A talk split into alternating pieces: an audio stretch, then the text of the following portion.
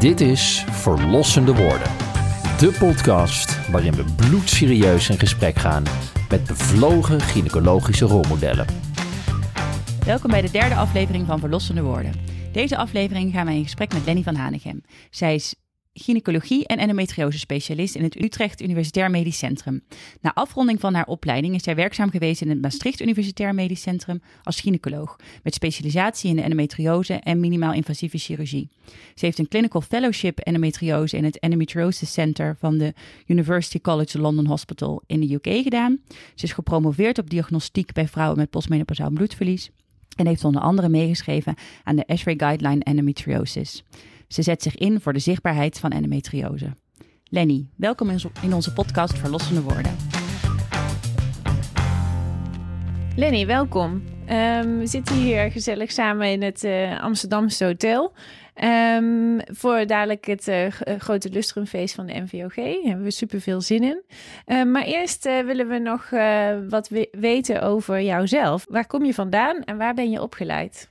Nou, allereerst heel uh, leuk om hier te zijn. Dankjewel voor deze uitnodiging om wat te kunnen vertellen over uh, endometriose. Um, waar kom ik vandaan? Ik kom uit Zeeland. Ik ben een uh, Zeeuws meisje, opgegroeid in um, Vlissingen met name. Um, en daarna geneeskunde gaan studeren in Leiden. Vervolgens mijn opleiding gedaan in Amsterdam. En na de opleiding, nou, zoals Suzanne net al zei, in Maastricht gaan werken. En inmiddels zit ik twee jaar in het UMC Utrecht, dus ik reis het hele land rond. Maar... Leuk. En um, hoe ben je endometriose specialist geworden? Is dat iets wat je altijd al wilde of is het een beetje zo gekomen? Um, gedurende de opleiding, um, eigenlijk tot in, in, de algemene geneeskundeopleiding, kwam ik erachter dat opereren wel ja, heel, heel erg, dat ik dat heel leuk vond. Um, dat ik dat graag wilde blijven doen en me daarin wilde ontwikkelen. Dus ik heb ook heel getwijfeld of ik chirurg wilde worden. Um, vervolgens uh, kwam ik bij de gynaecologie en daar vond ik eigenlijk uh, ja, de combinatie van um, uh, de zorg voor ja, vrouwen met gynaecologische problemen en de combinatie met de chirurgie eigenlijk heel erg leuk. Um, en wilde ik me heel graag verder ontwikkelen in de minimaal invasieve chirurgie. Toen was ik klaar en was er eigenlijk in de Randstad niet zoveel werk. Um, kon wel ergens als chef aan de slag, maar in Maastricht was er een vaste plek, uh, minimaal invasief. Dus toen dacht ik, nou, dan uh, ga ik naar Maastricht. Um, en Maastricht is van oudsher um, een endometriosecentrum. Al, uh, al jaren komen daar veel endometriose-patiënten. en ja, toen ik daar kwam werken, ben ik daar eigenlijk op die manier ingerold. Um, en kon ik me doorontwikkelen tot, uh, ja, tot endometriose specialist. Nou, leuk. Dus eigenlijk dat je, het feit dat je niet zo honkvast bent, heeft bijgedragen aan wie je nu bent. Ja, dat denk ik wel, ja. Mooi. En nog iets wat wel bijzonder is, is dat je zwanger je proefschrift verdedigd hebt. Hoe uh, zorg je eigenlijk voor een goede balans? Ja, Um, ja, zo klinkt het net alsof, uh, alsof dat een hele zware periode was. Dat was het natuurlijk ook wel. Ik moest hard werken nog in het laatste stuk van mijn zwangerschap. Uh, maar eigenlijk heeft dat er juist voor gezorgd dat de balans heel goed was. Want um, doordat ik ben, uh, mijn proefschrift af was voordat ik ging bevallen, uh, had ik daarna eigenlijk alle tijd om gewoon me helemaal op thuis te focussen. Um, en ik zie het om me heen, alle AIOS, dat het heel ingewikkeld is om werk, nou in het geval van de AIOS-opleiding dan, te combineren met nog je proefschrift afmaken en vervolgens ook nog thuis voor je kinderen te zorgen. Ik denk eigenlijk dat dat een onmogelijke combinatie is. Dus ik ben super blij dat ik het op deze manier heb aangepakt. Leuk. Um, je bent uitgenodigd om te komen praten over endometriose, dus laten we het daar nu verder over hebben. Zou je ons eens uh, kunnen uitleggen wat endometriose nou precies is? Um, nou, misschien is het dan goed om uh, te vertellen wat ik altijd aan de patiënten uitleg. Um, ik denk dat het goed is om te bespreken dat endometriose... Nou, ik begin eigenlijk altijd met de uitleg van hoe gaat de normale menstruatiecyclus? Wat gebeurt er met het endometrium? Um, dat wordt dikker in de loop van de menstruatiecyclus. En als je menstrueert, dan verlies je dat.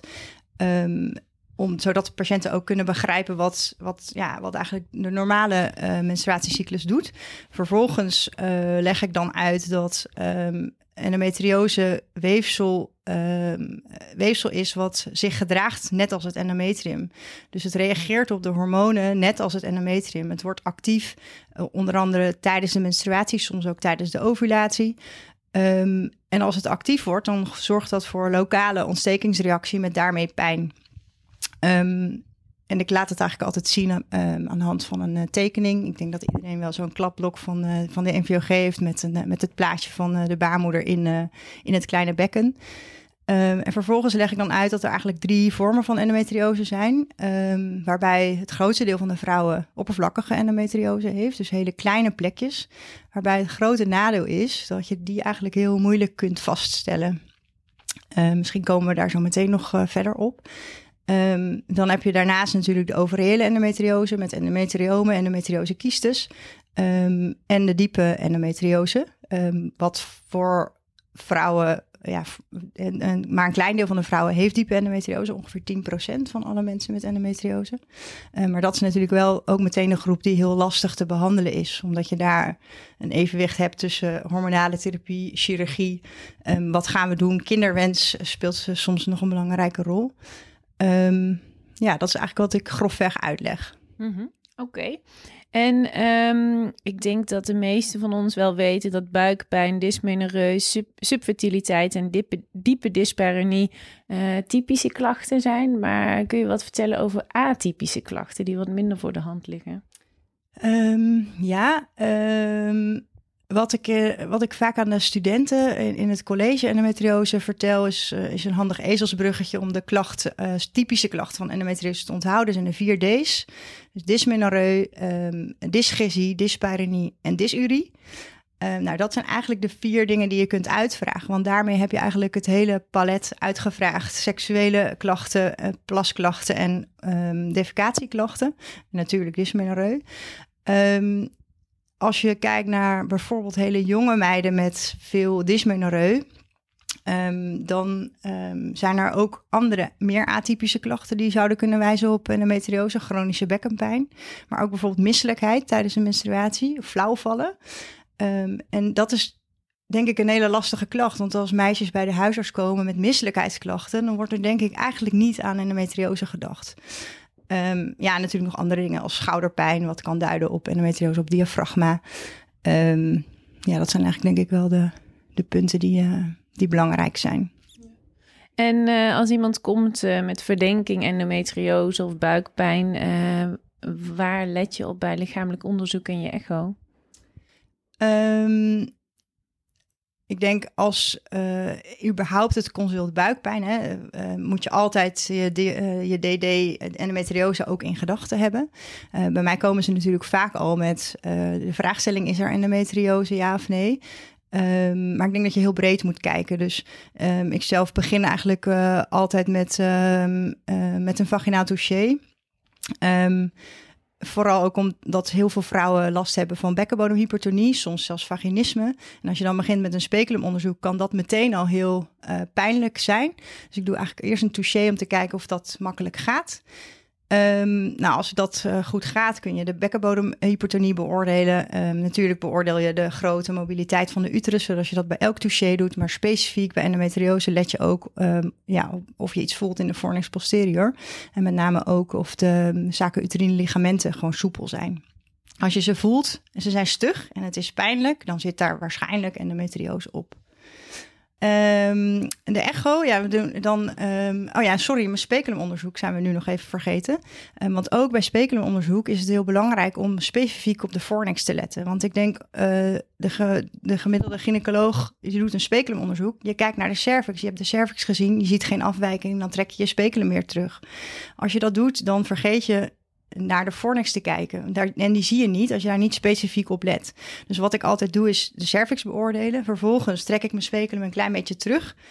Duw ik eigenlijk het hele speculum, allebei de bladen in de fornix posterior... en doe ik hem daar een beetje open, als het gaat. Qua pijn natuurlijk, want voor sommige vrouwen is dat heel vervelend. Dus als het niet lukt, dan niet. Maar als het wel lukt, kun je dan de fornix beoordelen. En soms zie je dan ja, blauw doorschemerende of, of hobbelige afwijking... die bij endometriose zou kunnen passen. En ik denk dat je dat heel snel over het hoofd ziet als je dat niet heel bewust uh, naar kijkt.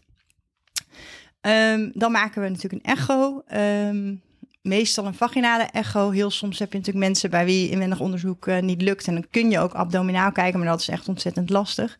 Um, dat is dan vooral om kiestes uit te sluiten. Maar als je een vaginale echo maakt, dan um, denk ik dat het heel belangrijk is dat je een, voor jezelf een standaard volgorde hebt. Dus ik bekijk altijd eerst de uterus. Hoe ligt de uterus? Hoe groot is de uterus? Hoe dik is het endometrium? Hoe ziet het myometrium daaruit? Zijn er tekenen van adenomiose? Um, dan ga ik naar het uh, rechteradnex. Um, waar ligt het adnex? Ligt het lateraal? Uh, is het mobiel? Of ligt het tegen de uterus geplakt en zit het, uh, zit het vast? Dus je kijkt ook met, je maakt eigenlijk gebruik van um, ja, het bewegende echobeeld om adhesies bijvoorbeeld te beoordelen. En daarmee bedoel je dat je tegen bijvoorbeeld het adnex aanduwt om te zien of het bewegelijk is ten opzichte van de ruimte. Ja, dus je kunt ligt, ten opzichte van de bekkenwand bekijken en je kunt ook ten opzichte van de uterus bekijken. Dus op die manier kun je vaak, niet bij iedereen is het duidelijk te zien, maar vaak kun je eigenlijk goed zien of dat adnex aan twee kanten of aan één kant vast zit. Um, je beoordeelt natuurlijk of er kiestes zijn. Um, en dat doe ik hetzelfde doe ik aan dan, dan aan de linkerkant. En vervolgens ga ik dan zowel aan de voorzijde, dus in de fornix anterior, kijken of uh, de blaas eigenlijk um, ja, mobiel ligt ten opzichte van de uterus. Dat heet dan het sliding sign. Um, en aan de achterzijde het sliding sign posterior. Dus als dat um, negatief is, dan zie je eigenlijk dat uh, alle achterliggende structuren die tegen de uterus aan liggen, bewegen met de uterus mee. als je een positief sliding sign hebt en je duwt je fornix, of sorry, de echoproop in de fornix posterior, dan zie je eigenlijk die uterus ten opzichte van die darmen heel mooi bewegen. Nou, als je dat jezelf aanwendt om dat eigenlijk bij elke patiënt even te doen, dan zie je het bij de patiënten bij wie dat um, ja, afwijkend is, eigenlijk heel duidelijk. Dus in het begin, toen ik uh, net in uh, Maastricht kan werken, had ik dit eigenlijk nog nooit gedaan. En sinds ik er naar ben gaan kijken, zie ik het eigenlijk altijd. Uh, dus het is niet moeilijk, maar je moet het wel doen. En kijk je ook nog naar het septum rectovaginale? Ja, dus, uh, dus op het moment dat je dan denkt, hey, er is een negatief sliding zijn, dan ga ik vervolgens ook um, ja, op zoek met de echoproop naar de wand van de darm. Um, dan kun je uh, soms um, een nodus in de darm zien, of aan de achterzijde van, uh, van de cervix, in het septum rectovaginale, kun je een nodus endometriose zien zitten. Als je heel goed kunt echoen, is het ook mogelijk om met de echo de zaken ligamenten te beoordelen. Dat vind ik persoonlijk echt heel erg lastig. Uh, maar dat is wel iets wat nog op mijn wensenlijstje staat om, uh, om goed te kunnen leren. Ja. No, wat is diagnostisch verder nodig om de diagnose endometriose te kunnen stellen? Um, nou, je kunt natuurlijk gebruik maken van een MRI-scan. Um, als je twijfelt of als je um, je wilt, als je op de echo uh, diepe en verdenking diepe endometriose hebt en je wilt dat uh, bevestigen of de ernst bepalen. Um, zelf gebruik ik de MRI vooral om uh, preoperatief te helpen in de counseling van mijn patiënten. Dus um, te bepalen hoe uitgebreid is het, zien we met de echo dingen over het hoofd. Als er al een diagnose endometriose is. Um, in een meer algemene gynaecologische um, populatie denk ik dat je um, de MRI kunt inzetten als je bijvoorbeeld iets hebt gezien of gevoeld bij vaginaal touché of bij speculumonderzoek. Um, omdat wat je vaginaal ziet of voelt zitten vaak het topje van de ijsberg is. En daarachter dan in het septum rectovaginale of zelfs richting het rectum um, een nodus zich kan uitbreiden. En dat is uh, denk ik goed om die met een MRI-scan in beeld te, te brengen. Um, een aantal jaar geleden was eigenlijk nog de gouden standaard. We doen een laparoscopie met biopte. Dan pas heb je de diagnose endometriose rond. Nou, gelukkig uh, zijn de, de, de kwaliteit van de beeldvorming is tegenwoordig zo goed geworden dat we de diagnose kunnen stellen op basis van een echo. We zien een, een kieste met een matglas effect, passend bij endometriose. En dan kun je dus tegen jouw patiënt zeggen: je hebt endometriose. Kijk, dit is het echobeeld wat daarbij past. Um, en dat is voor patiënten heel erg fijn, want uh, het is heel lastig om pijnklachten te hebben zonder dat daar een plakkertje op geplakt wordt. Um, het is heel fijn om tegen je omgeving te kunnen zeggen: Ik heb pijn en dat komt door mijn endometriose. Um, en het is ook um, in de tegenwoordige tijd, denk ik, belangrijk uh, voor vrouwen, omdat er een toenemende grote groep vrouwen is die geen hormonen wil gebruiken, omdat ze de nadelige effecten van uh, synthetische hormonen zien. Eh, of omdat ze bijwerkingen hebben. Maar op het moment dat er een diagnose endometriose is en eh, het advies is om dat hormonaal te onderdrukken, dan willen ze dat misschien toch wel. Terwijl als je het niet zeker weet dat ze dat niet, uh, niet willen. Um, dan is het natuurlijk nog steeds lastig. Wat doe je dan met de groep vrouwen met peritoneale endometriose? Want die zien we niet. Um, we zien op de echo geen afwijkingen. We zien positief sliding zijn. We zien um, normale eierstokken. Eigenlijk zie je geen afwijkingen. Maar de patiënt heeft elke maand heel veel pijn. Um, hoe, ga je, hoe weet je dan of ze daadwerkelijk endometriose heeft? Ik denk dat je anamnestisch uh, heel veel informatie kunt ophalen. Um, goed doorvragen. Hè? Wees heel nieuwsgierig. Dat merk ik heel vaak aan uh, de AIOS. Ze vragen, heb je menstruatiepijn? En dan zegt de patiënt ja. Maar eigenlijk weet je dan nog niet voldoende. Um, um, vraag hoeveel, impact de klachten hebben op iemands leven. Um, probeer mee te denken over wat, ja, waar hebben we aanknopingspunten om iets aan te doen. En op het moment dat je iemand de pil voorschrijft, um, dat geldt denk ik voor zowel voor huisartsen als voor uh, gynaecologen. Zeg dat dan ook, omdat dat je dat doet omdat je denkt dat er waarschijnlijk endometriose zit. Um, want vrouwen die het woord endometriose nog nooit gehoord hebben, die voelen zich van het kastje naar de muur gestuurd als ze een pil hebben gekregen. En misschien helpt het wel voor de klachten, maar ze hebben geen idee waarom. Dus probeer uit te leggen waarom je bepaalde dingen doet. Ik denk dat dat heel, uh, heel belangrijk is. En in de nieuwste richtlijn van de ASHRI staat nu ook geschreven dat er eigenlijk um, nog heel minimaal ruimte is voor een diagnostische laparoscopie of voor een laparoscopie als diagnostiek. Um, eigenlijk, en eigenlijk alleen maar bij de groep vrouwen bij wie um, ja, uh, je, je uh, pragmatische therapie met de pil bijvoorbeeld niet voldoende werkt. Of als er een contra-indicatie is om hormonaal te behandelen.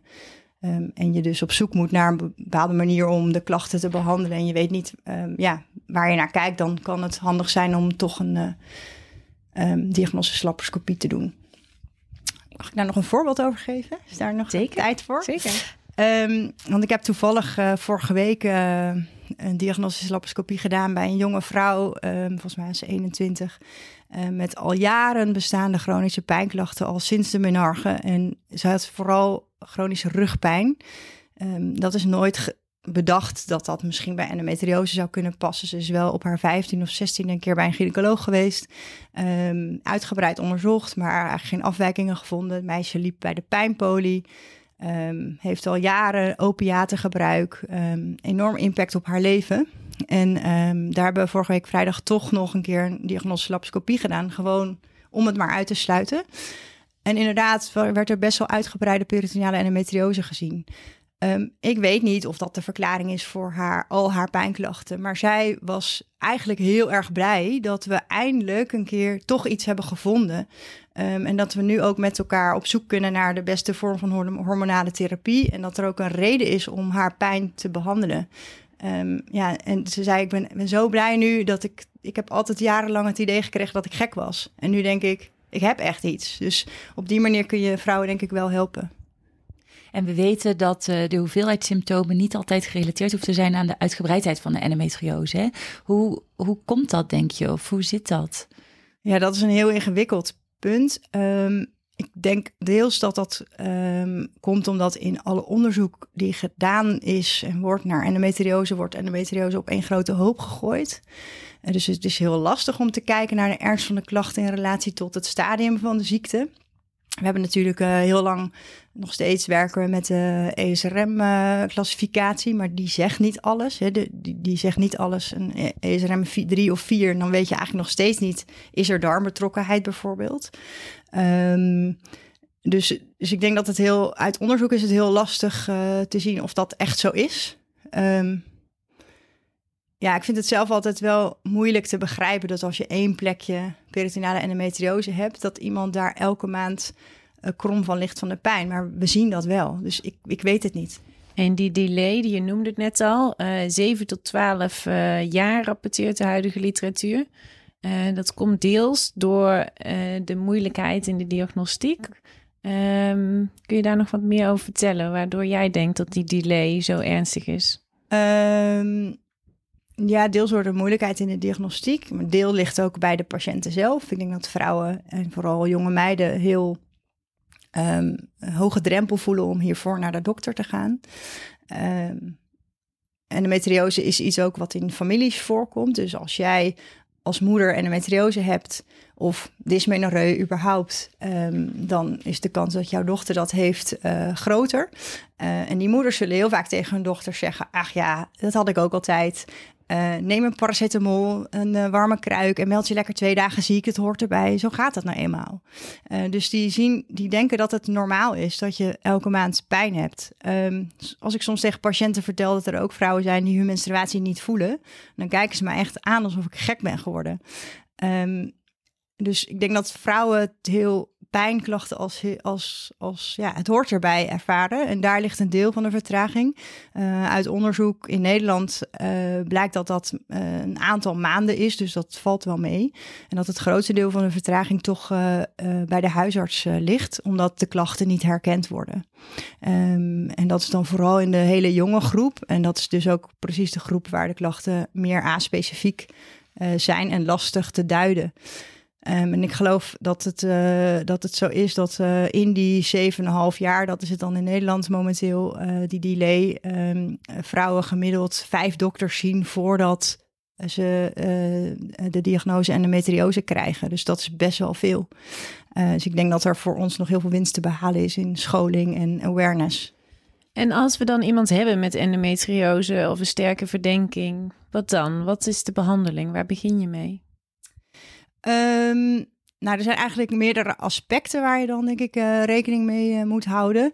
Um, ja, je hebt grofweg drie, um, drie items die ik dan eigenlijk bespreek in de, spreekkamer. Je kunt ja, de klachten symptomatisch uh, behandelen. Dus kijken van waar, hoe kunnen we zorgen dat bepaalde klachten in jouw leven minder worden. je kunt de ziekte zelf behandelen, hormonaal gezien. Helaas is er geen echte genezing hè, van endometriose. Dus je kunt uh, hormonaal de ziekteactiviteit proberen te onderdrukken. Um, endometriose is uh, afhankelijk. Dus um, als je de oestrogeenproductie onderdrukt, dan wordt de ziekte ook minder actief. Um, dat is de gedachte achter de hormonale therapie.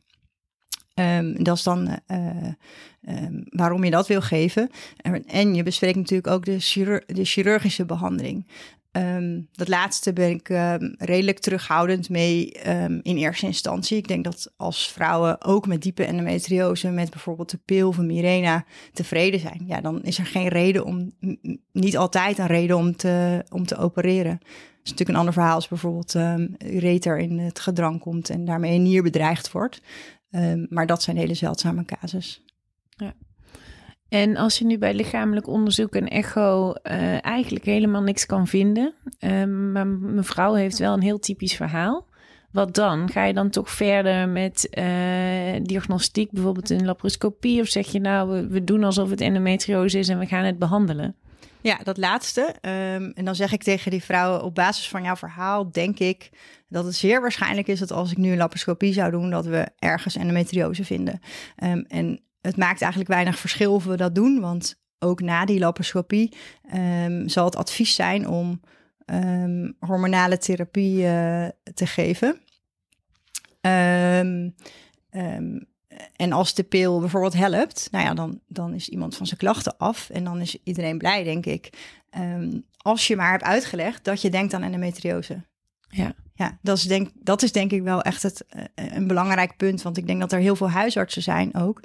Want een huisarts kan natuurlijk prima een pil voorschrijven. Um, die uh, de pil geven, maar niet zeggen... je klachten zouden mogelijk kunnen passen bij.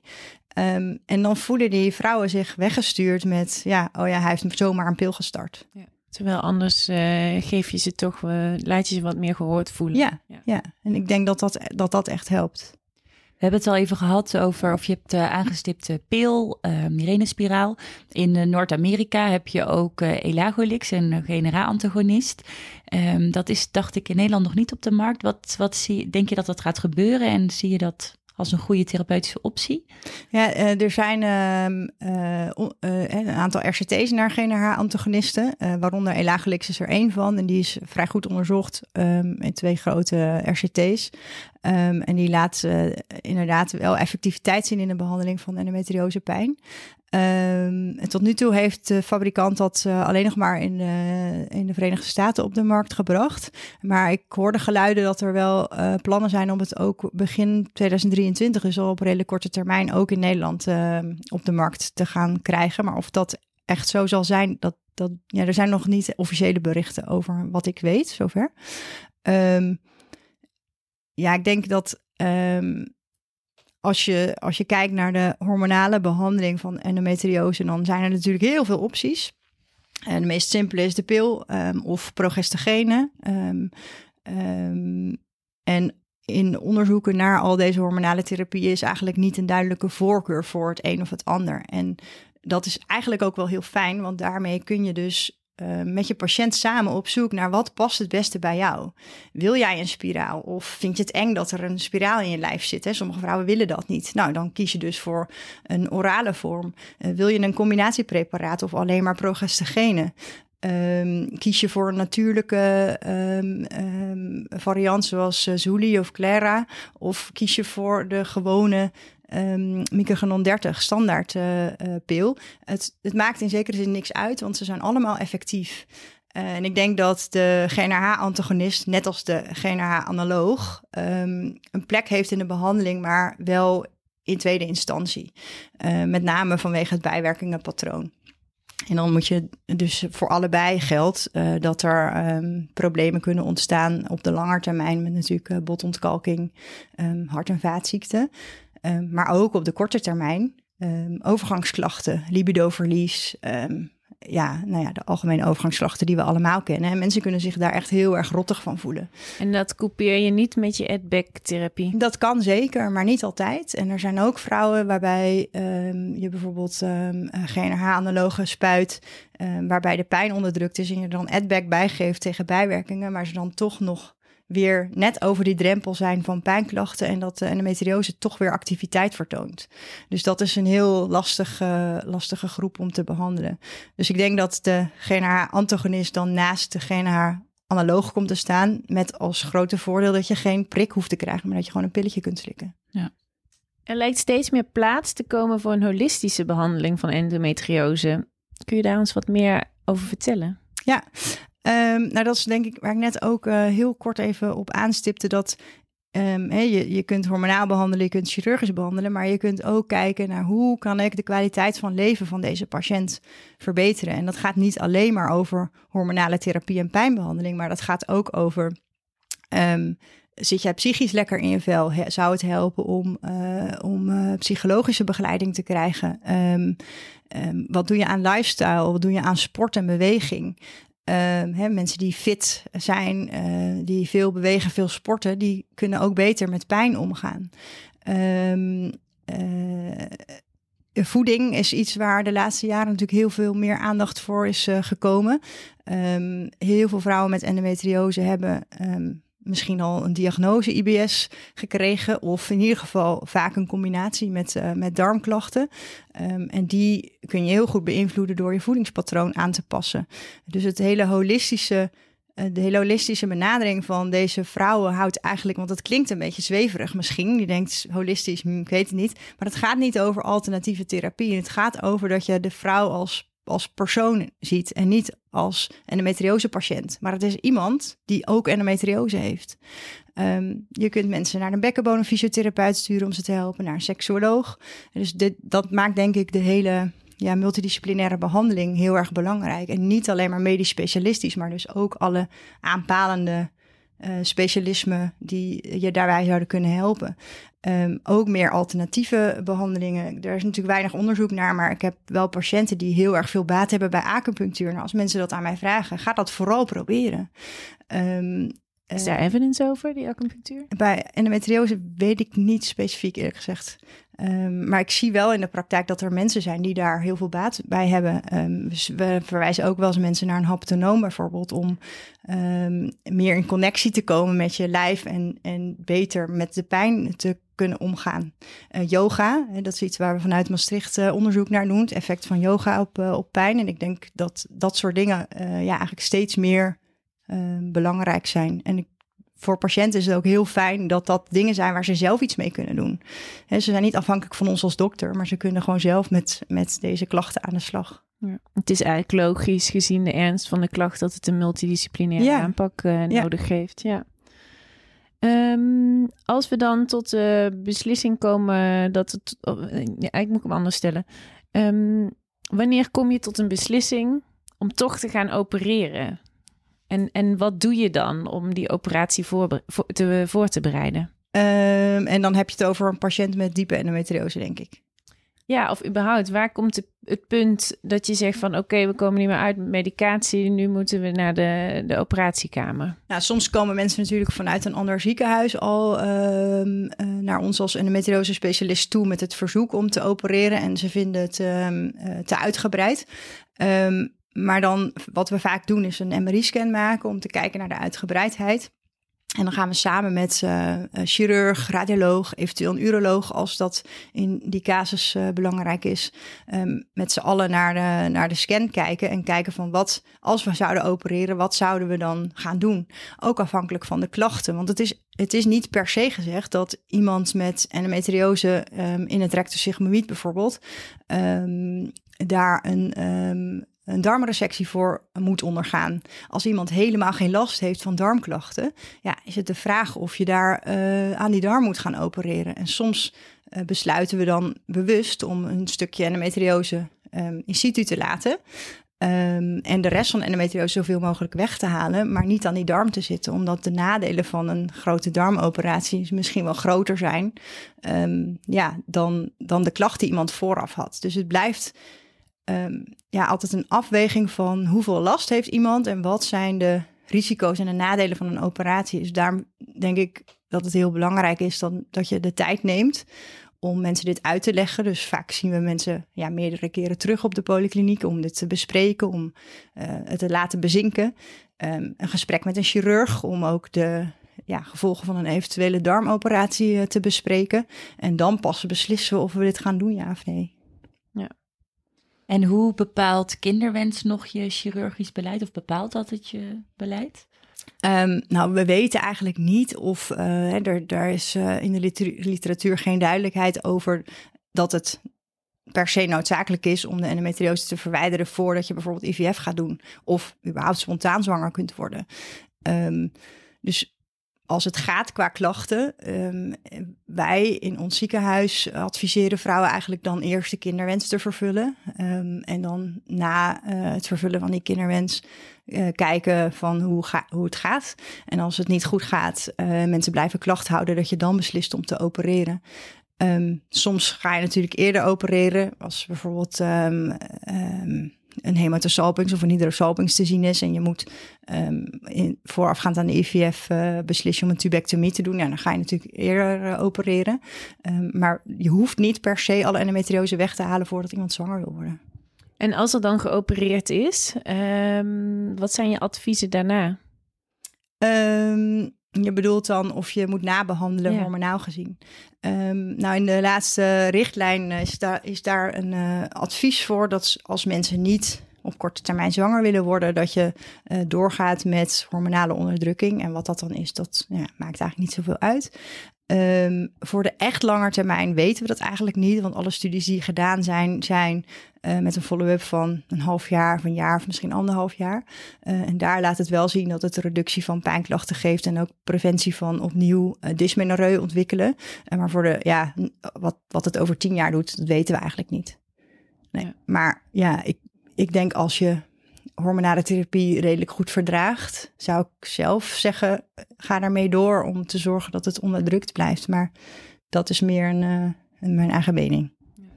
En wat in de praktijk ook nog wel eens voorkomt, is dat we om een andere reden een laparoscopie doen. Um, ik noem maar iets, een sterilisatie of iets, iets kleins. En dan opeens komen we endometriose tegen. Wat, moeten wij daarmee doen? Um, vooral heel goed rondkijken. Uh, dus um, wat me opvalt is dat er, als er een laparoscopie gedaan wordt, bijvoorbeeld ook door de chirurgen, dan doen, komen ze de buik in, doen ze hun dingetje, ze halen de appendix weg en dan is het klaar. Um, en dan heb je geen idee wat er nog in de rest van de buik um, uh, te zien was. Dus als je een laparoscopie gaat doen, ehm, begin altijd even standaard met heel even een rondje maken om te kijken van hoe ziet alles eruit. Uh, kijk ook even naar het diafragma bijvoorbeeld. Uh, beoordeel de appendix en beoordeel het kleine bekken. En als je ergens endometriose ziet, schrijf het duidelijk op en bespreek het met je patiënt. Of je het gaat behandelen of niet, ja, ik denk dat dat afhangt van of je weet of iemand daar klachten van heeft. Want als iemand helemaal geen klachten heeft, ja, dan is de vraag of je wel dat risico moet gaan uh, nemen. Um, hè, soms zit endometriose op een, uh, op een vervelende plek, ergens dichtbij een ureter of een darm of zo. Ja, dan moet je dat denk ik niet op dat moment gaan weghalen. Um, maar ik denk vooral het belangrijkste is dat je aan de patiënt vertelt: we hebben dit gevonden. En heb je misschien klachten die daarbij zouden kunnen passen? Want daarmee kun je iemand misschien ook helpen. Terwijl iemand komt voor een sterilisatie, maar heeft niet verteld dat ze elke maand heel veel pijn heeft. En heeft gedacht: oh ja, dat hoort erbij, dat is normaal. En uh, wat als we dan een paar kleine spotjes zien, die mogen we gewoon ko calculeren als we denken dat het veilig kan? Ja, dat kan je doen. Ik zou dan wel altijd ook eventjes één uh, spotje insturen voor uh, diagnostiek. Ja. PA. Ja. Heel goed. Is er noodzaak tot het centraliseren van de zorg? Of is dit al gaande in Nederland? Um, ja, um, in, de landen om ons heen wordt er al, uh, al langer uh, gecentraliseerd. Dus uh, dat is ook de reden waarom ik um, voor een endometriose fellowship naar Londen ben gegaan. Dat is een ziekenhuis waar ja, eigenlijk vanuit de hele omgeving patiënten met diepe endometriose naartoe werden verwezen en daar werden geopereerd. Dus daar zagen ze heel erg veel en deden ze heel veel van dat soort operaties. En um, ja, je kunt je voorstellen dat als je in een ziekenhuis bent waar ze elke week dit soort patiënten opereren, dat je als patiënt beter af bent dan als het twee of drie keer per jaar gebeurt. Um, in Nederland uh, zijn we daar al heel erg lang uh, met de werkgroep endometriose mee uh, bezig om dat voor elkaar te krijgen. Dat heeft eigenlijk jaren geduurd om met elkaar tot een ja, goede set criteria te komen van waar moet zo'n centrum dan aan voldoen. En uh, vrij recent zijn er um, uh, die criteria overgenomen door de MVOG. Um, en kun je je als ziekenhuis kandidaat stellen als level 1 of level 2 uh, endometriosecentrum. Um, waarbij de level 1 dan gaat over ja, de, de, de laparoscopieën bij oppervlakkige endometriose en ook endometriose kiestes. en ook de Um, ja, relatief simpeler fertiliteitsbehandelingen. En de level 2 uh, centra, dat is dan natuurlijk eigenlijk het belangrijkste. Um, zijn er criteria opgesteld waar je dan aan moet voldoen om patiënten met diepe endometriose te kunnen en mogen behandelen. Um, ik denk dat dat, uh, dat dat heel goed is en dat dat voor de patiëntenzorg zeer ten goede komt. Hoe meer patiënten je met dit soort problematiek ziet, hoe beter. En het gaat denk ik niet alleen maar over chirurgische vaardigheden. Dat is natuurlijk wel iets wat we kunnen meten, want daar kun je gewoon een getalletje op plakken. Um, maar het gaat ook over polyklinische vaardigheden en het gaat ook over herkennen van. Hè, want de, de delay ligt voor een groot deel dus bij de huisartsen, maar ook nog steeds voor een deel bij ons als gynaecoloog. Dus als jij niet kijkt en als jij niet oplet of er endometriose is, dan zie je het niet. Um, en ik denk als je, als je in een centrum komt met buikpijn, dat er gewoon beter gekeken wordt. Omdat we gewend zijn om op een bepaalde manier een patiënt te beoordelen. Dus ik denk dat het voor de patiënten heel erg goed is. Uh, ik kan me ook voorstellen dat de multidisciplinaire aanpak uh, niet in elk ziekenhuis zo goed geregeld is in, uh, als uh, in de endometriosecentra. Nee, precies. En daar moet je ook tijd voor maken. Ja. He, de chirurgen moeten tijd hebben, de urologen moeten tijd hebben, um, gynaecologen, fertiliteitsgynaecologen moeten de tijd nemen om met elkaar bij elkaar te gaan zitten, één keer in de maand of één keer in de, um, nou ja, hoe vaak je het geregeld hebt in je centrum. Um, dat is denk ik niet in elk ziekenhuis uh, uh, voor elkaar te krijgen. Ja, ook niet nodig. Um, er zijn veel vrouwen met endometriose. He, het komt vaak voor, maar uh, de mensen die in het ziekenhuis komen, die wij behandelen, slechts 10% heeft diepe endometriose. Dus uiteindelijk zijn dat niet superveel patiënten. En is het dus niet nodig om in elk ziekenhuis dat te behandelen. en er zijn er is ook steeds meer samenwerking tussen de ziekenhuizen. Dus ik denk dat dat alleen maar heel erg goed is. Ja. Je gaf wel aan, de, chirurg, de chirurgie voor endometriose is best complex. Um, en fijn dat het gecentraliseerd wordt. We hebben ook veel AIOS en jonge klaren die luisteren. Wat, vind je dat een, een jonge klare endometriose chirurgie moet kunnen? Of moet daar extra training voor zijn? Um, nou, als ik even voor mezelf spreek, ik kon dat echt niet toen ik klaar was. Um, ik was nu ben je misschien ook meer getraind om laparoscopisch te doen. Uh, ik kon een TLH, maar ik vond het nog wel heel spannend om dat in mijn eentje te doen nadat ik klaar was. En de, de chirurgie is net nog wel weer een stap verder. Um, dus bijvoorbeeld wat je eigenlijk in elke um, chirurgische ingreep voor endometriose moet doen, is het vrijleggen van de ureteren. Nou, dat is iets wat niet in onze standaardopleiding zit. Uh, dus ja, daar is zeker extra training voor nodig. Um, maar ik denk ook in uh, het herkennen van. Dus um, uh, als je bijvoorbeeld een diagnostische laparoscopie doet, die we waarschijnlijk steeds minder vaak gaan doen, omdat daar dus niet zoveel indicaties meer voor zijn, um, is het ook van belang dat je de meer zeldzame vormen van endometriose herkent. Ellen Masterlazy, ik weet niet of jullie weten wat het is, um, maar niet alle AIOS denk ik. Um, er zit een soort gat in het peritoneum die heel vaak over het hoofd wordt gezien. Want daar zit, daar zit op, met het blote oog zie je de endometriose niet zitten, maar zie je eigenlijk een soort andere anatomie. En je denkt, hm, het ziet er een beetje gek uit, maar ik weet niet wat het is. Nou, dat is dus endometriose. En als je een laparoscopie doet bij, uh, bij een adolescent, dan zitten er soms wat blaasjes, een beetje doorzichtige blaasjes. Nou, dat kan ook endometriose zijn. Dus als je dat nooit gezien hebt en dan herken je het niet, dan zeg je tegen je patiënt: nee, er is niks aan de hand, alles is goed. Um, ja, en dat zijn de mensen die dan gaan shoppen en van ziekenhuis naar ziekenhuis gaan. Ja. Dus ik denk dat extra training is uh, voor je chirurgische vaardigheden, maar ook voor het herkennen van de ziekte belangrijk. Ja. Gelukkig zijn we allebei door jou opgeleid, dus weten we heel goed wat een Ellen Master uh, is. uh, wat zijn de huidige hypotheses over het ontstaan van endometriose?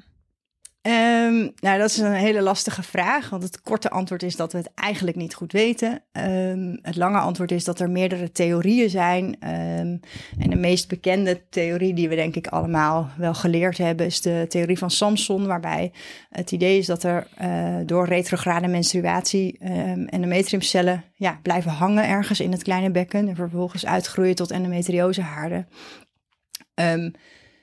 ja, dat is een theorie die zou kunnen, maar we weten uit onderzoek dat bij 70 tot 90 procent van alle vrouwen er retrograde menstruatie plaatsvindt. Nou, en het percentage vrouwen dat endometriose ontwikkelt is gelukkig vele malen lager. Um, dus wat gebeurt er dan in jouw lijf waardoor bij de ene dat wel blijft plakken en bij de ander niet? Um, er zijn ook uh, meisjes beschreven die nog niet menstrueren waar endometriose gezien wordt. Dus hoe kan je het dan verklaren? Um, er is ook endometriose buiten de buikholte. Er zijn, er zijn casus beschreven van endometriose in de hersenen of in het oog. Um, ja, dat is natuurlijk super zeldzaam, uh, maar dat bestaat wel. Nou, dat kun je niet met retrograde menstruatie verklaren. Um, er is nog een andere theorie over uh, metaplasie. Hè, dus dat betekent eigenlijk dat er cellen um, in je lijf zitten die zich in de loop van je leven gaan ontwikkelen tot iets anders. In dit geval tot endometrioseweefsel. En um, ja, het idee is dat dat dan ook onder invloed van hormonen gebeurt. Dus ook daar is het weer ingewikkeld van hoe zit dat dan als dat al voor de menarche ontstaat. ik vind het zelf altijd fascinerend om te zien dat vrouwen met diepe endometriose, dat die endometriose op hele specifieke plekken, hè, dus het zijn echt bepaalde voorkeurslocaties waar dat zit. Septum rectovaginale, uh, uterine ligamenten. Het zit vaker links in de buik dan rechts. Het kan ook rechts, maar het zit vaker links in de buik. Dus hoe, hoe, dat, hoe komt dat? Ja, ik vind dat wel intrigerend en dat weten we dus niet. Um, en er spelen natuurlijk nog veel meer dingen. Dus het is, multifactorieel. Dus ik denk niet dat er één verklaring ooit gaat komen. Het zou heel mooi zijn, want dat zou ons wel aanknopingspunten geven voor um, behandeling. Um, maar ook genetica speelt een rol, uh, immunologische processen, misschien het microbioom, voeding. Ik, ik, weet het niet. volgens mij weet niemand het. dus dat is een heel belangrijk punt voor, uh, voor vervolgonderzoek. En um, je, je tipt dit aan als punt voor onderzoek, maar zijn er nog uh, andere vragen omtrent de zorg voor endometriose die nog moeten beantwoord worden? Ja, ja, heel veel vragen, denk ik. Uh, dat maakt het ook tegelijkertijd heel moeilijk, want waar ga je dan uh, beginnen? Um, want de, de grootste vraag is hoe ontstaat endometriose? Ja, dat is een te grote vraag om, om zo onderzoek naar te gaan doen. Maar ik denk dat we ook nog te weinig weten over wat is het natuurlijk beloop? Hoe ontwikkelt endometriose zich eigenlijk bij um, jonge meiden die endometriose hebben en hoe uh, zijn die vrouwen over 10, 20 jaar? Dat weten we helemaal niet goed. Um, eh, wat zijn goede behandelingsmogelijkheden? Want ehm, we geven nu hormonen om het te onderdrukken. Maar het zou natuurlijk fantastisch zijn als we een niet-hormonaal medicijn op de markt zou zijn. Ehm, daar is steeds meer vraag naar door patiënten zelf. Uh, maar ook denk ik dat er uh, vraag naar is naar een medicijn wat ervoor zorgt dat die haarden kleiner worden. In plaats van het, de groei te stoppen. Uh, dat is er ook nog niet. En ander heel belangrijk punt is natuurlijk de diagnostiek. Kunnen we bloed prikken of een plasje inleveren en daar een bepaald stofje in bepalen en dan zeggen ja, jij hebt endometriose. Want dat zou voor huisartsenpraktijk natuurlijk heel makkelijk zijn. Um, onze vorige gast in de podcast was uh, professor Mark Spaneman. Um, en uh, die heeft ook een vraag aan jou gesteld. En die vroeg zich af of je denkt dat in de toekomst er een plaats voor chirurgische interventies voor endometriose blijft bestaan. Um, ik denk het wel. Uh, ik denk wel dat die plaats misschien wel kleiner gaat worden, hopelijk. En ik denk dat dat samenhangt met uh, ja, de, de ontwikkelingen binnen de medicamenteuze behandelingen. Want als er een medicijn op de markt komt wat ervoor zorgt dat je endometriose uh, kunt verkleinen, de klachten daarmee kunt verminderen of zelfs kunt genezen, ja, dan is er voor een hele grote groep eigenlijk geen chirurgie meer uh, noodzakelijk. En dan blijven eigenlijk, denk ik, alleen de vrouwen over bij wie een nier bedreigd is of een afsluiting van een darm dreigt, bijvoorbeeld. Uh, dus dat zullen dan nog hele uitzonderlijke situaties zijn. Um, ik denk wel dat het echt minder gaat worden. Maar ik denk dat dat voor de hele geneeskunde geldt. Ja. ja. De ongestelde vragen. Nou Lenny, dankjewel. We zijn, uh, wij en onze luisteraars zijn een beetje wijzer geworden over endometriose. We hebben van je geleerd dat we um, onze patiënten beter en breder moeten behandelen. Hè? Dus dat de behandeling veel meer is dan alleen uh, anticonceptie. Um, dat er nog heel veel te leren valt over endometriose, maar met name ook dat de zichtbaarheid een stuk beter moet. Um, we gaan naar onze volgende rubriek, dat zijn de ongestelde vragen. Uh, de spelregels zijn eigenlijk dat je één antwoord mag kiezen. Oké. Okay. Um, en de eerste vraag is het Gooi of het chique Maastricht? Oeh. Um, Maastricht voor vakantie en het Gooi om te wonen. Nou, officieel woon ik niet in het Gooi, maar vlakbij. Yoga, wielrennen of hardlopen? Oh, dan moet ik echt kiezen? Mm -hmm. Ja. Hardlopen. Oké. Okay. Professor in Tilburg of professor worden in Utrecht? Je mag wat Professor in Tilburg, die heb ik al. Die heb ik al, ja. je mag wat uitleg geven. Ja.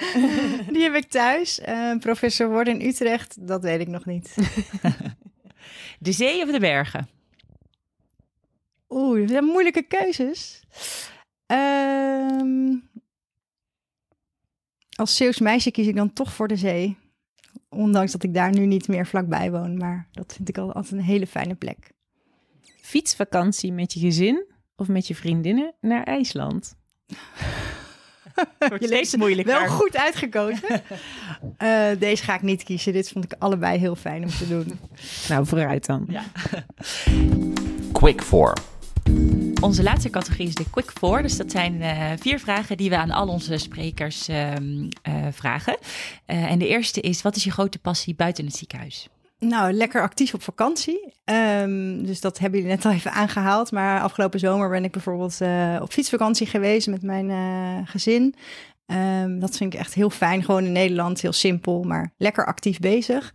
Uh, en daarna zijn we nog een week gaan wandelen in, in Oostenrijk in de bergen. Dus ook heerlijk. Dus lekker actief bezig zijn, daar, ja, daar ontspan ik eigenlijk het meest van. Wat zou je doen als je geen gynaecoloog was geworden? Ja, dat is, weet ik echt niet. Um, vroeger wilde ik altijd dierenarts worden. En dat had ik echt heel erg in mijn hoofd. Dat, dat ga ik doen. En in VWO dacht ik, het is wel heel slim om voordat je dat dan gaat studeren... ook nog eens een dagje met een dierenarts mee te kijken. En toen bleek eigenlijk dat ik eigenlijk heel bang was voor al die beesten. dus toen dacht ik, nou, dat is niet een goede keus. Um, en ik denk eigenlijk ook dat ik de hele psychologische kant van het vak wel heel erg zou missen. Want ik volgens mij, um, ja, patiënten vertellen heel vaak heel veel over hun levensverhaal aan mij. En ik, ja, ik heb daar ook wel aandacht voor. Dus dat zou ik wel heel erg missen. Dat kan je in, binnen de diergeneeskunde denk ik minder uh, ja, in kwijt. Wel heel volwassen van je om vooraf even een snuffelstage te gaan doen bij de dieren. Slim, maar ik ben blij dat je hier nu zit als gynaecoloog. Als je jezelf op je eerste dag van de opleiding een advies kon geven, welk advies zou je jezelf hebben gegeven? Nou, dat is denk ik eh, het advies wat ik ook altijd in elke 360 graden beoordeling heb teruggekregen. En dat is, maak je alleen maar druk over de dingen die je ook zelf kunt veranderen. Um, want ik heb de neiging om me soms uh, druk te maken over ja, het grote geheel waar ik geen invloed op heb. Dus um, ik denk dat dat, dat dat belangrijk is. En achteraf denk ik ook geniet vooral van die opleiding. Het is zo superleuk om met al die verschillende specialisten mee te kunnen kijken en van iedereen een graantje mee te pikken van oh, dit zou ik zo later willen doen, dit zou ik zo later willen doen. Ik heb echt die opleiding was echt superleuk, dus uh, geniet ervan. Wat is de belangrijkste verandering binnen de laparoscopie en de metriosezorg tijdens je carrière? Um, nou ja, er verandert natuurlijk heel erg veel. We gaan nu steeds meer richting ook uh, de robotchirurgie en meer gebruik maken van allerlei uh, aanvullende technieken. Dus dat is heel mooi. Maar ik denk dat in de, in de afgelopen jaren voor mij de, de belangrijkste verandering is die, die holistische benadering waar we het net over hebben gehad. Daar was in mijn opleidingstijd toch eigenlijk weinig uh, aandacht voor, voor meer de mens achter de de ziekte, zeg maar. Um, en ik denk dat dat heel, uh, heel belangrijk en heel goed is. Ja. Nou, we hebben um, bijna een uur lang uh, ontzettend veel van je mogen leren. Hartstikke interessant. Um, wat moeten we nu echt onthouden van deze podcast? wat ik jullie mee zou willen geven is: neem je patiënt serieus. Um, als iemand naar jou komt met een klacht, bloedverlies of buikpijn, dan hebben die mensen vaak al heel lang getwijfeld om een afspraak te maken. Um, dus ik zou echt willen pleiten voor stuur niet iemand de deur uit met buikpijn zonder gynaecologische oorzaak, punt, succes. Um, daarmee doe je die mensen echt tekort. Um, en mens, uh, el elke maand veel pijn, mensen die zich ziek melden van hun werk of school, dat is niet normaal. Dus probeer met elkaar um, ja, daar een oplossing voor te vinden. Los van of er endometriose speelt. Um, maar ik denk meer in het algemeen. Dus neem je patiënt serieus. Dat is eigenlijk de boodschap. Nou, heel mooi advies. Um, we gaan uh, in onze volgende podcast in gesprek met professor Judith Huinen. Zij is. Leuk. Ja, zeker. uh, professor in uh, het Amsterdam UMC en specialist onder andere op het gebied van niches. zou jij een vraag voor haar willen voorbereiden? Uh, ja, heel interessant onderwerp. Uh, natuurlijk ook de afgelopen jaren steeds meer aandacht voor, uh, voor gekomen. Uh, Judith heeft veel onderzoek al naar gedaan. Um, heel interessant was natuurlijk de Too Close studie, waarbij we hebben gekeken van heeft het zin of is het beter om de uterus in twee lagen te sluiten versus één laag sluiten. Um, en, maar de uitkomstmaat was daar vooral spottingsklachten en niet zozeer obstetrische uitkomsten, wat natuurlijk eigenlijk het meest interessante is. Um, volgens mij komt er uit die studie dat er zelfs in de groep waar dubbellaags gesloten werd, um, uh, meer niches werden gezien. Dus dat vond ik wel een interessante bevinding. Dus ik vroeg me af of wat, wat Judith denkt over wat is nou de oorzaak van het ontstaan van die niches en moeten we niet uh, nadenken over een hele andere manier van de uterus hechten dan dat we nu doen, doen we het niet helemaal verkeerd. En zo ja, hoe dan wel? Nou, hele leuke, inspirerende vraag. Um, Lenny, heel erg bedankt voor um, uh, de informatie die je met ons wilde delen en ook uh, de privé-informatie die je wilde delen. Het is voor ons heel inspirerend om uh, met jou als jonge specialist in gesprek te gaan en ook um, nou, inspirerend om te, om te horen hoe je op zo'n mooie plek terechtkomt. Dus heel erg bedankt. Nou, superleuk. Heel erg leuk om, om hier te zijn. Dankjewel. Dit was Verlossende Woorden. Dank voor het luisteren en tot de volgende aflevering.